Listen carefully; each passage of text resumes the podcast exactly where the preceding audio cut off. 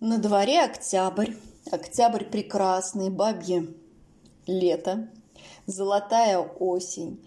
И я хочу открыть цикл, цикл стихотворений прекрасных русских поэтов, посвященных осени. В зависимости от своего настроения я буду ну, каждую неделю выкладывать одно-два стихотворения. Сегодня Иван Бунин. Лес точно терем расписной, Лиловый, золотой, багряный, Веселый пестрою стеной Стоит над светлою поляной.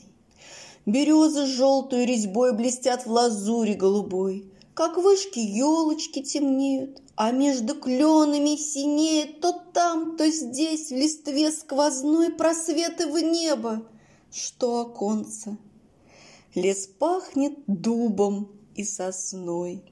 За лето высох он от солнца.